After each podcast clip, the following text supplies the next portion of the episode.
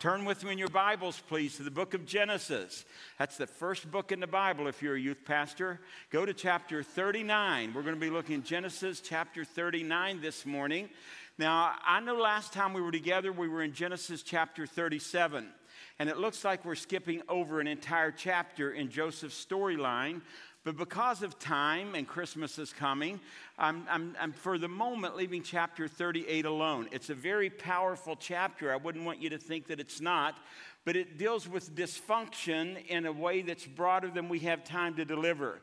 It talks about Joseph's family.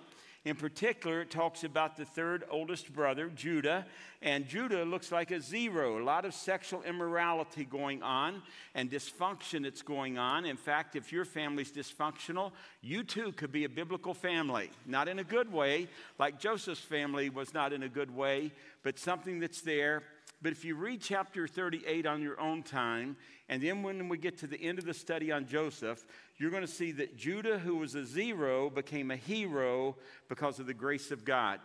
And if you ever go from a zero to a hero, it will be because of the grace of God. Same thing is true for me. But it's in chapter 39 that we're going to pick the story up again. Joseph was the guy, you remember this if you were with us last time as a young man, 17 year old young man, who had a great dream.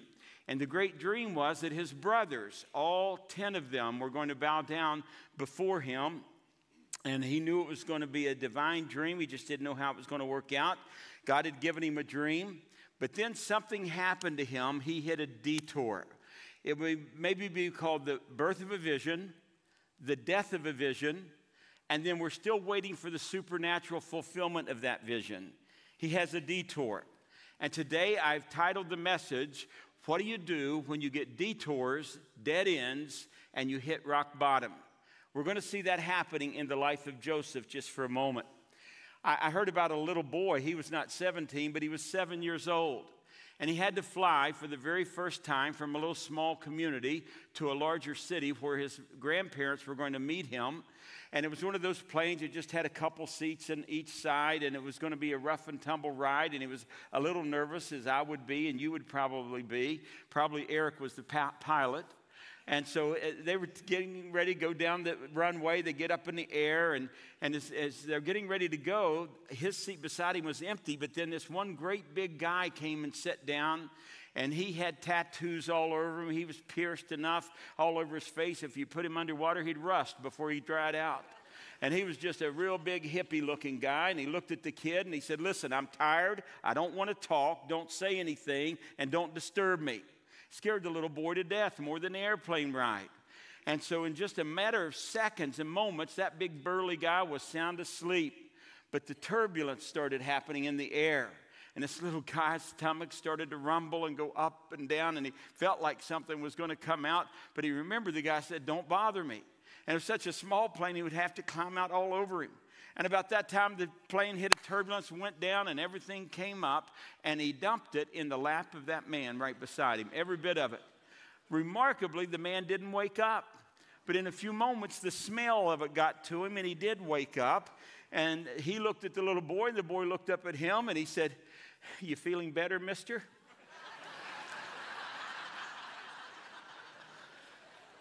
What that little boy had managed to do was make the best of a bad situation.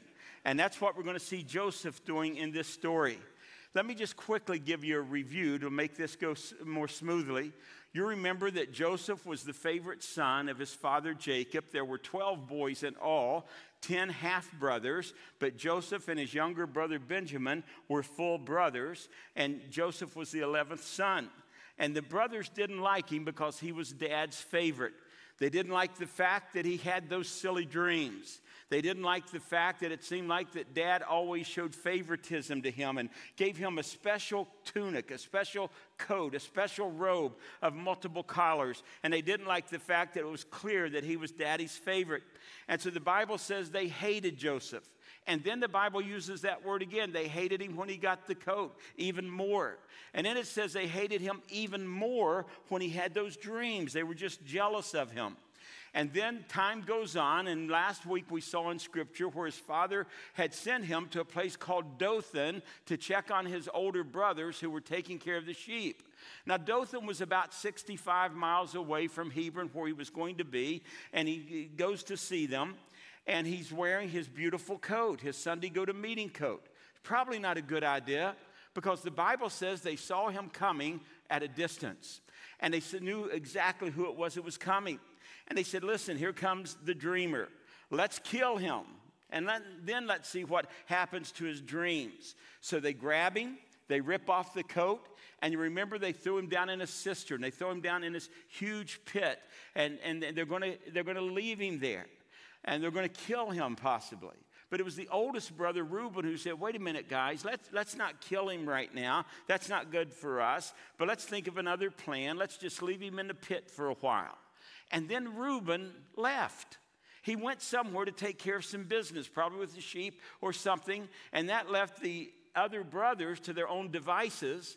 And they see this slave trading caravan coming down the road, a caravan of Ishmaelites and Midianites, and they could tell clearly that they were gathering slaves to take them down into Egypt to sell them. In those days, there were slave markets. Just like when I was a boy growing up on the farm, we would go to the stock market.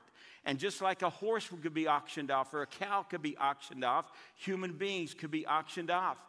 And they said, Well, why don't we make some money off of all of this? And they sold him for 20 shekels of silver, the price of a slave. And then Reuben comes back and he says, Hey, fellas, where's little Joe at? Little Joe Cartwright. Where did he go? What did, what did you do with him? And they said, Oh, we sold him. You sold him. What are we going to tell our father? Because Reuben really intended to go back and let Joseph out of that hole. He got all freaked out. So they concocted a lie. They deceived their father Jacob. You remember this. They put blood on the goat, on, on the coat, goat's blood on the coat. And then they took it to the dad and they said very innocently, Is this your son's jacket? Well, it's obvious. He looked at it. He began to weep. My son is dead. They said he's been killed by wild animals. And the Bible would lend to tell us that, that father mourned for years. He couldn't get over the death of his son.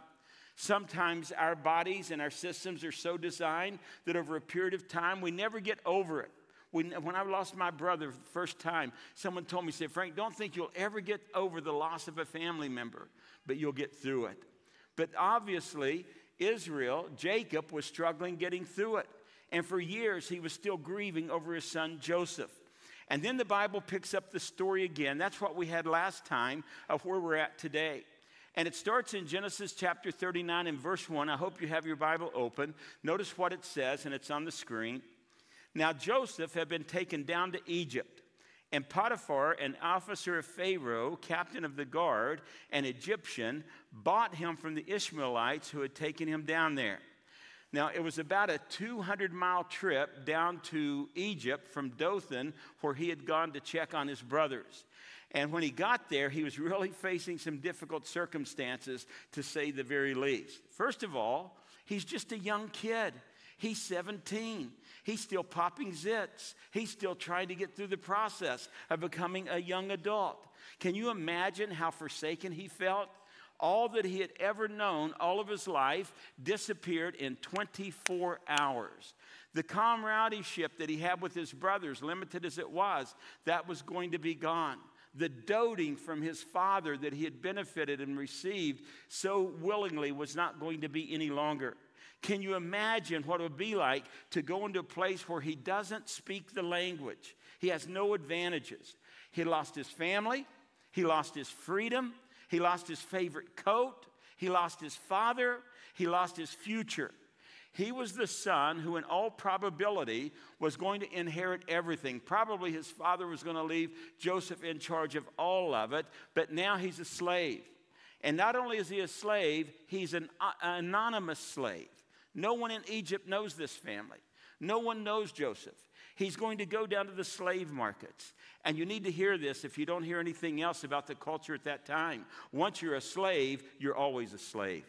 You'll, it's almost like the caste system. You'll never be able to graduate from that slavery. It'll be that way the rest of your life. And no doubt he had to be thinking, God, God, hello. You're the one that gave me this dream, but now it's gone, and my brothers have taken it from me. I mean, he's 17 years old and he's not getting lemonade, he's getting lemons. He's getting desperation. He was at a place that you know and I know that we call rock bottom.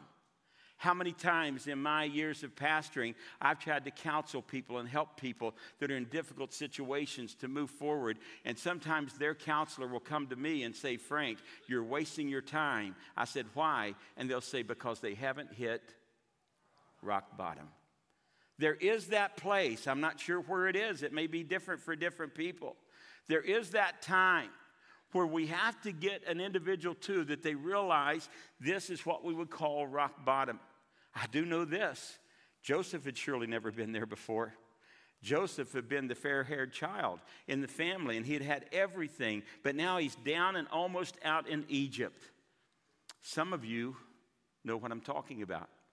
Some of you have been there, or possibly some of you in the sound of my voice are there right now. And you know, rock bottom can hit us just like that. Just like one day things are going great, and in the next moment things fall apart and collapse. And that's the way it hit Joseph. One day he's, he's just waiting to see his brothers, to check on his brothers. And then all of a sudden he turns around and he's been put in a hole in the ground. He's been stripped of his clothing and then being sold as a slave for 20 pieces of silver. And before you know it, he's pulled off of that slave wagon and he's on the auction block. Who'll give me 20 shekels for this one? Who'll give me 30 shekels for this young man?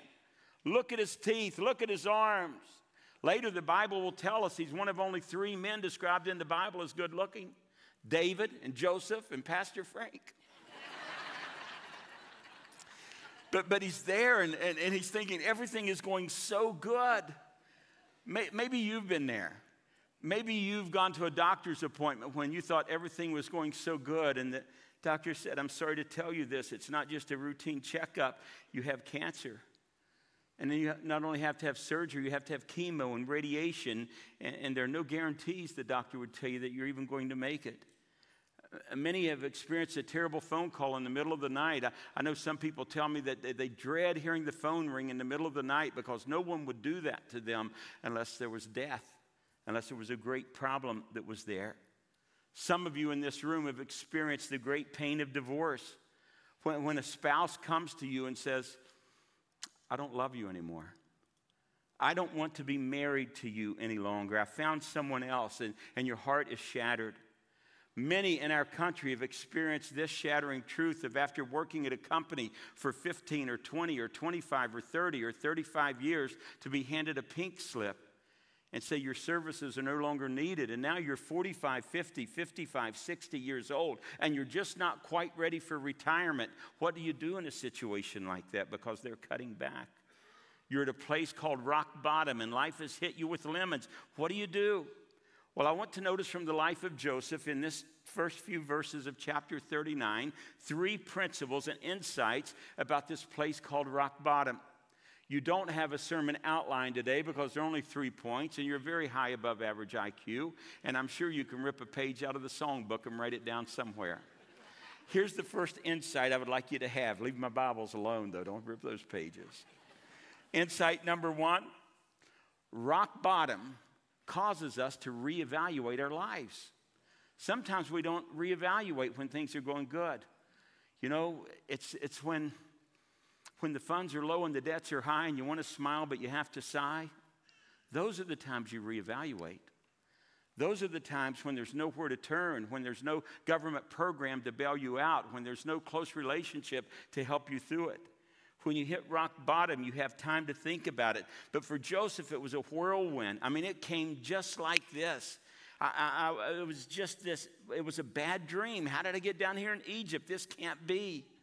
And you can experience many emotions when you at rock bottom. Maybe you know this from experience. That's what rock bottom does for you and me. We want to give up. We don't want to try any longer. Things tend to knock us back, and then a flood of emotions of everything can come into our lives. And I want you to think about the emotions that Joseph must have felt. The big emotion he had to feel was woundedness. Why would my family do this to me? Can you imagine all of your brothers scheming to sell you into slavery? And so here he is dealing with woundedness and he's dealing with anger toward his brothers. But you mark it down, big and plain. Every time that you're dealing with a hurt in life, emotionally hurt in life, that hurt, unless properly processed, will always turn to anger. Hurt will always turn to anger if it is not processed correctly. Anger is the flip side of the coin of hurt. That's why the Bible tells us we should never let the sun go down on our wrath. We should process that anger in our lives.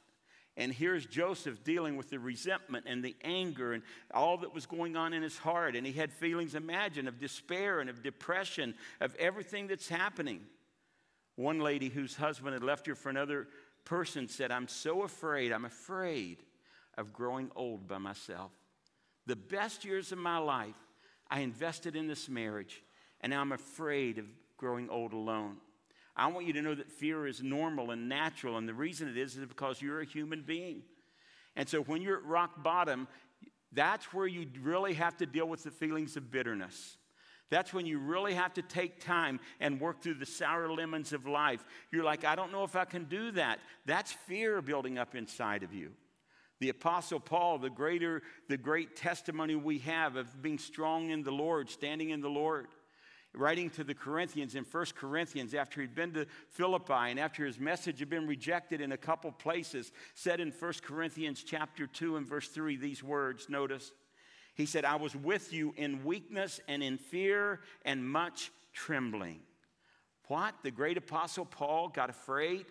Absolutely, that's a normal emotion when you hit a place called rock bottom. And Joseph, without a doubt, is a 17 year old stranger in a strange land. New customs, new language. Uh, you know, he's saying, I don't understand any of this stuff. What are they going to do? Is somebody going to hurt me? He didn't know lots of, of emotions at that point. And then you have lots of questions when you're down there. How did I get to this place? Things used to be good my, before my family fell apart. What did I do to deserve this? And the biggest question of all is why is this happening to me? Why me, God, going through this? And why is God not doing something about it? I've been at the bottom for so, so long. Why didn't he do something, Joseph would think, to get me out of here? Why is the biggest question that we can ask when we're going through very difficult things. Job, you remember Job in the book of Job? Did you know that 18 times in the book of Job, Job asked, Why, why, why, why, why, why, why, why? And God never answered him. Not one time. Job lived and died and never knew that there was a battle going on in the heavenlies, and he was the object of Satan's wrath and God's grace. You say, why does God not answer why?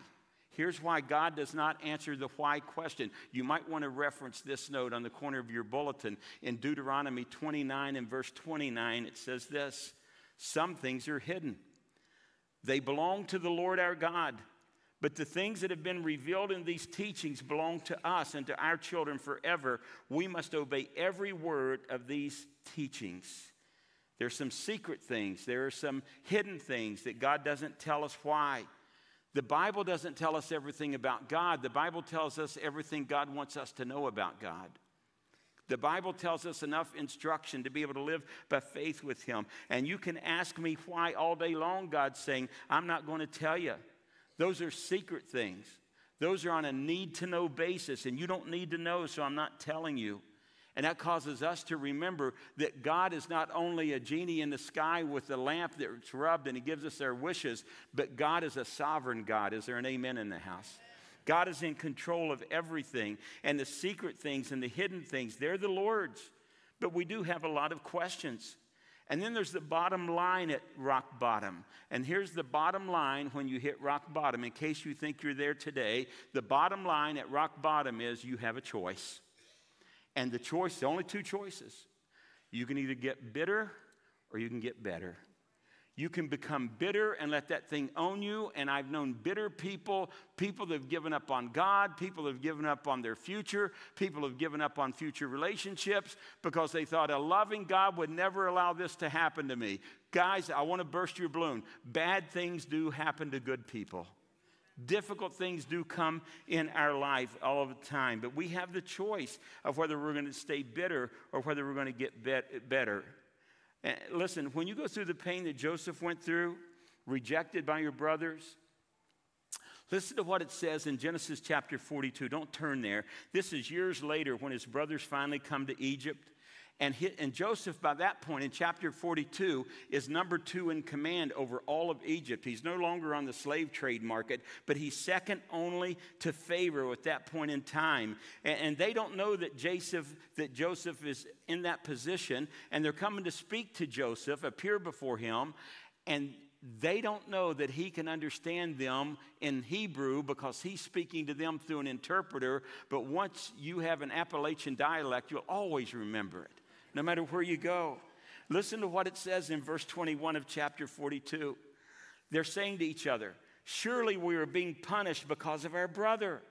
We saw how distressed he was when he pleaded with us for his life, but we would not listen. That's why this distress has come on us. One paraphrase says, We heard his cries and his pleas for us to not do what we were getting ready to do, but we discounted that and we blew it off and we ignored it. And boy, Joseph was hurt. And remember, hurt turns to anger when it's not processed. And the Bible says if you let the sun go down on your anger, you don't process it, you give the devil a place. Now, listen to me. This is worth listening to. The Bible says that the devil can take some property in your spiritual life. When you let anger and hurt and sin reign in your heart and reign in your life, it's something that Satan takes an advantage of. The Greek word, do not give the devil a place, is the Greek word topos or topos, and it means topography. It's where we get the word property. And the Bible says, don't let the devil have a piece of property in your life because of your failure to deal with it in a scriptural way. And if you let the sun go down on your anger when someone hurts you, and people do hurt you, sometimes not even intentionally. Sometimes it is intentional. But however it happens, when, when, when people hurt you, and you let that hurt turn to anger, and, and, if you don't process it, you give the devil a place. And all I'm saying is, you give him a little beachhead, you're giving him a little toehold to get in your life and to build in your heart. And you become, if you're not careful, even as a Christian, you're saved, you're going to heaven, but you can become a bitter person. And it's a terrible thing to become a bitter person. It's understandable why so many people in our world are bitter because they've been hurt so much. It's understandable that there are a lot of people in the church who are bitter because they've been hurt in the church and they didn't process the hurt correctly, and apologies were not made, perhaps, in a past relationship. But Joseph has lots to forgive here in Potiphar's house. But may I share with you what Romans chapter 12 tells us? The scripture says, Never take your own revenge, beloved, but leave room for the wrath of God, for it is written, Vengeance is mine, I will repay, says the Lord. And the key word in that verse, don't take it down yet, is the first word never. Not once in a while, not how you tell your spouse or your children or your neighbor to respond and think that you're an exception, that you can take vengeance in this situation, but never take your own revenge. You leave that to God and you choose to let go of the rope. You let go of the rope. I know this is blocking in your heart, soul, mind because you want to hold on to the rope. You're like the guy that was trying to climb up the mountain and he fell over the side, this cliff straight down. And fortunately, he caught onto a root going down. And he cries out these big, big mountains Can anyone hear me? Crickets. Can anyone hear me? And he hears a voice I hear you. Who is it? It's God. God, save me. I will. What do you want me to do? Let go of the rope. Let go of the vine. Gets real quiet. The guy cries out like you would. Can anyone else hear me? Why? Because we don't want to let go of the vine. Excuse me. we don't want to let go of the thing we're holding on to. Rock bottom causes us to reevaluate our lives. The second insight I want you to see today is that rock bottom creates an environment for God's grace. Even though it's a tough time, It's just like it sets out a certain platform for us. And, and, this is so good about the place called rock bottom because at rock bottom, when you get knocked out and when all the lemons come in and everything changes in your life, it's humbling. And no one likes that. We don't like any of those things. But here's the good thing listen to what James chapter 4 and verse 6 says. But he gives a greater grace. Therefore, it says, God is opposed to the proud, but gives grace to the humble and it's always at rock bottom. That's the place you're going to get humbled when you're naked before the Lord, when there are no uh, facades you can put up, when there's nowhere you can run. It's an opportunity for God's grace. Whew, this is going to be a hard statement. At rock bottom, you can learn to accept your situation. Maybe you don't have to stay in that situation, but at rock bottom, you have to accept it. Before that, you're saying, I'm not an alcoholic. I just enjoy drinking at 7 o'clock in the morning. I, am not a, a, a lustful person. I just like to watch pornography on my computer every night. And, and, then you quit denying those things. And at rock bottom, you realize, you get humbled, you accept your situation. But the question is, how do you get better at rock bottom? Well, that's the first step. You don't even know it. The minute you accept your situation, you've gone beyond this lie called denial because denial will keep you on this, this, this speed trap continually, uh, a, a, treadmill of never having a, a good, res, a good response. But eventually you get to the place this did happen. I do have to deal with it, and I don't like it. Hey, Joseph, how do you like it all the way down there in Egypt? No, I don't like it at all. Please get me out of here. Please take me back to Hebron to my father. I, I, my father will give you your 20 shekels that you paid for me. That money is no problem with my family. Uh, it's all a mistake. My brothers really didn't mean to do this. Oh, Joseph, you're not with your family. You're here right now. And you know why you're here, Joseph? You're here because God sent you here. Oh, no, my, God didn't do this. My brothers did this. Oh, yes, your brothers did this, but there's nothing that will ever happen to you, Joseph, that will not first go through the filter of Almighty God in the throne room of heaven. And if your name is Joseph or any other name and you're a child of God, I need you to hear this. I know it's bad. I'm sorry you're going through what you're going through. I would give anything in the world if I could take your pain away from you. But nothing has happened to you, but that did not first go through the filter of Almighty God in the throne room of heaven. Nothing happens to us that way. And he didn't know about it because it was the secret things of the Lord, and he doesn't always tell us. A spouse goes through the torture and emotional torment of divorce. And it's even more torturous when the person says, I've fallen in love with someone else. It would be easier to bury a spouse than to live with the fact, I'm leaving you and deserting you because I've fallen in love with someone else. You do know the name, don't you? Most of you, unless you're a very young teenager of Joni Eareckson Tada. Joni Eareckson is the most incredible lady. She's friends with Bob and Joy Burney in our church, personal friends, but we all know her at a distance. She was a quadriplegic from a swimming accident when she was 17 years old. She loved the Lord. And today, some of her paintings that she can't use her hands or her feet, I was in a meeting with her in Brooklyn Tabernacle in New York City. I sat on the front row and she was right here. And she shared with us Can you imagine the humiliation, she said, when you want to scratch your nose and you know you can never scratch your nose again? When you have to go to the bathroom and someone has to help you with everything. And yet, God has given her a gift because from the neck up, she doesn't need a checkup. She's incredible. She's an artist, she's a painter. And Joni Eareckson Tada paints with her teeth. And if you'll go online and look at some of her stuff, you would think that Leonardo da Vinci had a hand in that. She's just, God's gifted her to go through it. But when she had that accident in 1967, she couldn't believe it.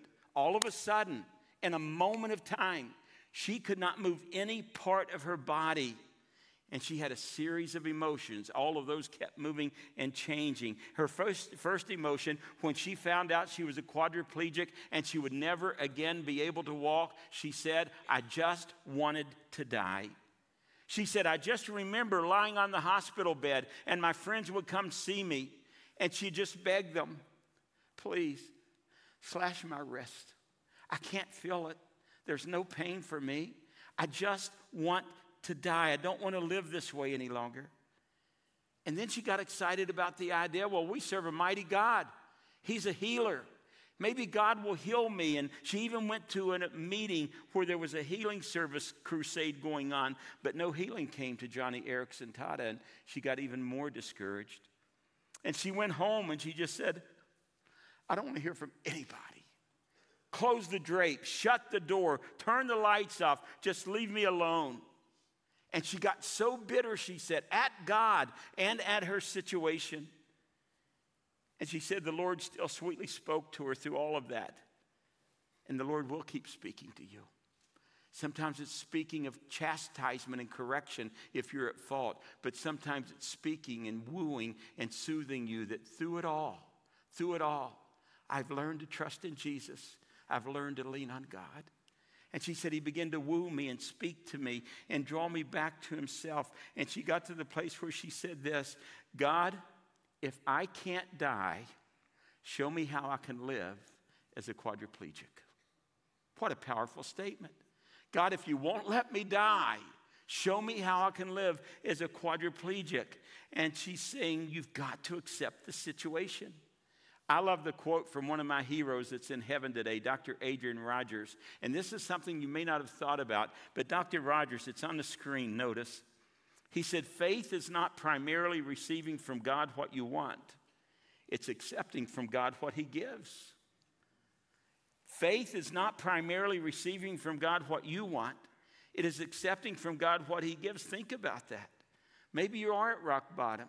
And God would say, I want you to accept your situation. At rock bottom, here's the key you can choose to trust the Lord. Why? Look at verse 2. This is worth staying awake for all this time. It says in verse 2 And the Lord was with Joseph in the slavery, in the desperate situation. God had not forsaken him, God was with him. That's why I love the 23rd Psalm, verse 4 Yea, though I walk through the valley of the shadow of death, I will fear no evil for thou art with me. And Joseph knew that God was with him at that point in time. And he ends up at Potiphar's house. He lost everything. He lost his family. He lost his fortune. He lost his future. He lost everything he could think of. He lost his freedom. But he hadn't lost one thing, the most important thing, and that was God. Joseph was now captured. Joseph was now a prisoner. His brothers were home, laughing, sleeping in their bed. But in reality, who was the prisoner? Regardless of how nice the house is, regardless of how much money is in the wallet, regardless of how healthy your body is, if you're not where God wants you to be, you're a prisoner of your own making. Joseph was in a difficult situation, but there was God. Then God was with him. He hadn't lost his deliverer. He hadn't lost his savior. The Lord was with Joseph, and the Bible tells us the Lord ministered to Joseph. It'd be easy for Joseph to follow the advice of Job's wife in the middle of all this. Remember what Job's wife said? Just curse God and die. But he didn't curse God. Do you know what he did? Joseph cried out to God and brought his burdens to the Lord, and he processed all that hurt and all that anger and all that bitterness. And someone says, I could never do for my brothers what Joseph did for his brothers at the end of Genesis. That's only because you didn't process the hurt. You held on to the hurt, you held on to the pain, you wanted to nurse it a little bit longer, you wanted to hold on. Joseph learned to process it. He knew that the Lord was working on him and the Lord was using him and the Lord was blessing him because he trusted God. He chose to believe God and to seek God and to trust God. Are you ready for this? Even when he couldn't see how things were going to work out. He's in the slave market, he's being sold as a human slave. And you know what? You can do that too. I can do that too. You can be at rock bottom here today, and you can choose to, to even use this word. It sounds like Robert Schuller bloom where you're planted. but you can do that. You, you, you can blossom with a possum by your side. All the difficult things that you're going through, God can be right there with you. You can choose to say, All right, Lord, just as Joni said, God, if I can't die, then show me how to live in this new normal. There should be an amen in the house somewhere. God, if you won't take me to heaven, Show me how to live. Show me how to survive in this new normal that you're giving me. Show me how to live in this wheelchair. Show me how to live without finances. Show me how my life can matter with this cancer and make a difference in my situation. That's what Joseph did. Let me show you the last thing quickly. Rock bottom becomes a launching pad for great things and greater things. Rock bottom becomes a launching pad for greater things. Notice in verse 2, it says, The Lord was with Joseph, so he became a successful man. And he was in the house of his master, the Egyptian. And his master saw that the Lord was with him and how the Lord caused all that he did to prosper in his hand. So Joseph found favor in his sight and became his personal servant. And he made him overseer over his house. And all that he owned, he put in his charge. You see, when you just say, God, I accept it, when you say, God, it's difficult, but I'm choosing to trust you no matter what. I'm going to bloom, Lord, where I'm planted. Use me, show me. Show me how to live in this wheelchair, and God will do it. God did it in Joseph's life. Some of the most inspiring literature you ever pick up in your hand are testimonies of people that shouldn't be doing well in the Lord, but they're doing very well in spite of their circumstances. You learn lessons at rock bottom where you can't learn anywhere else.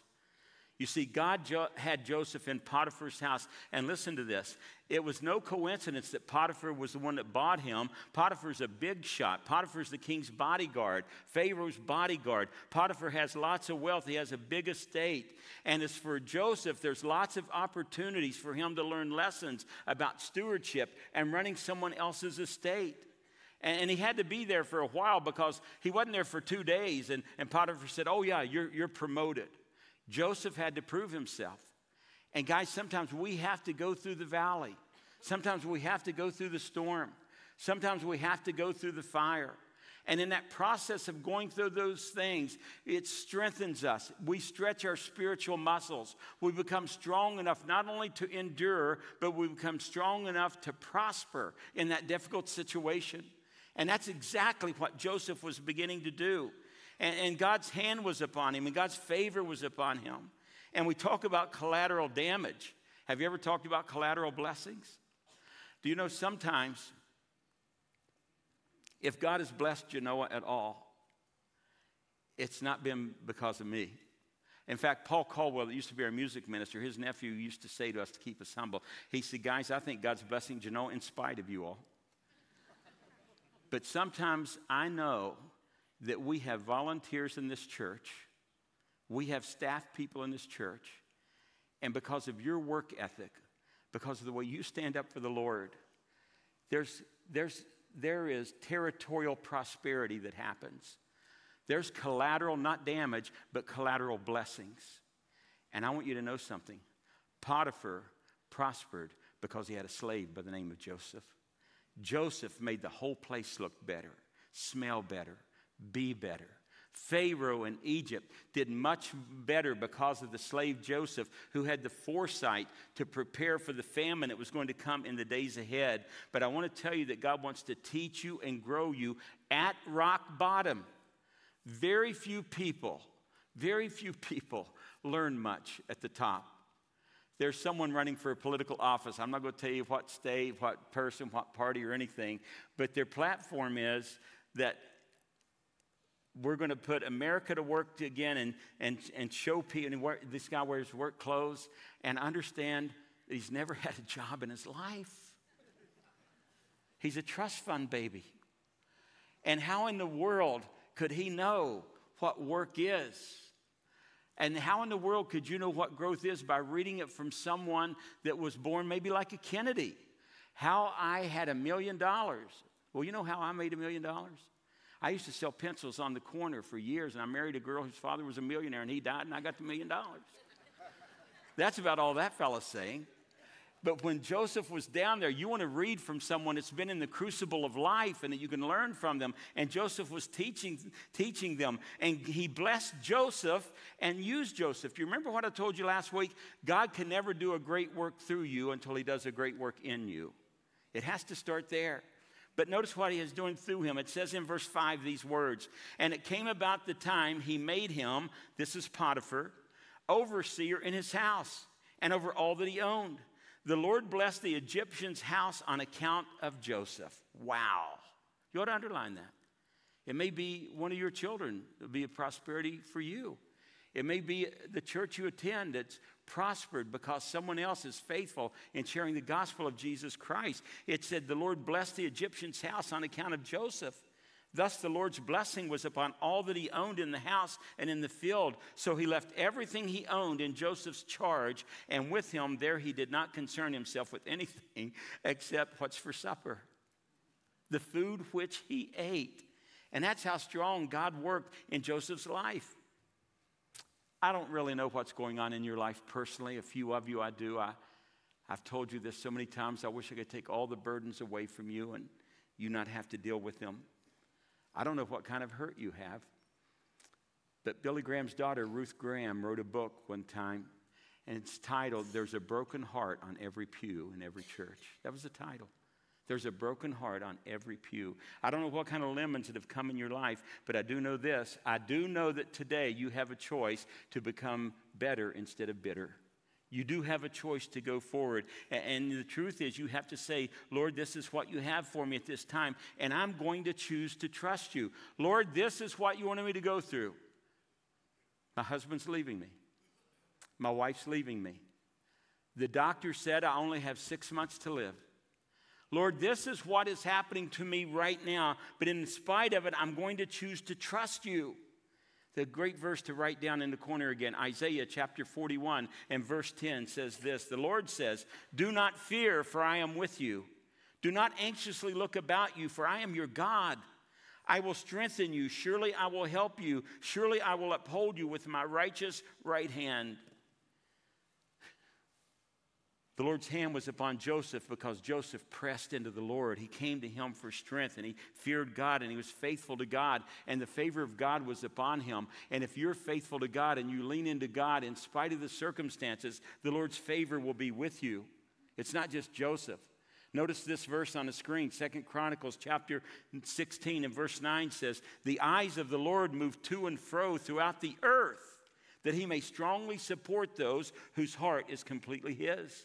If you have a heart like that, if you have a heart that says, God, I'm choosing to trust you, then God's hand will be upon you too, that He may strongly support those whose heart is completely His.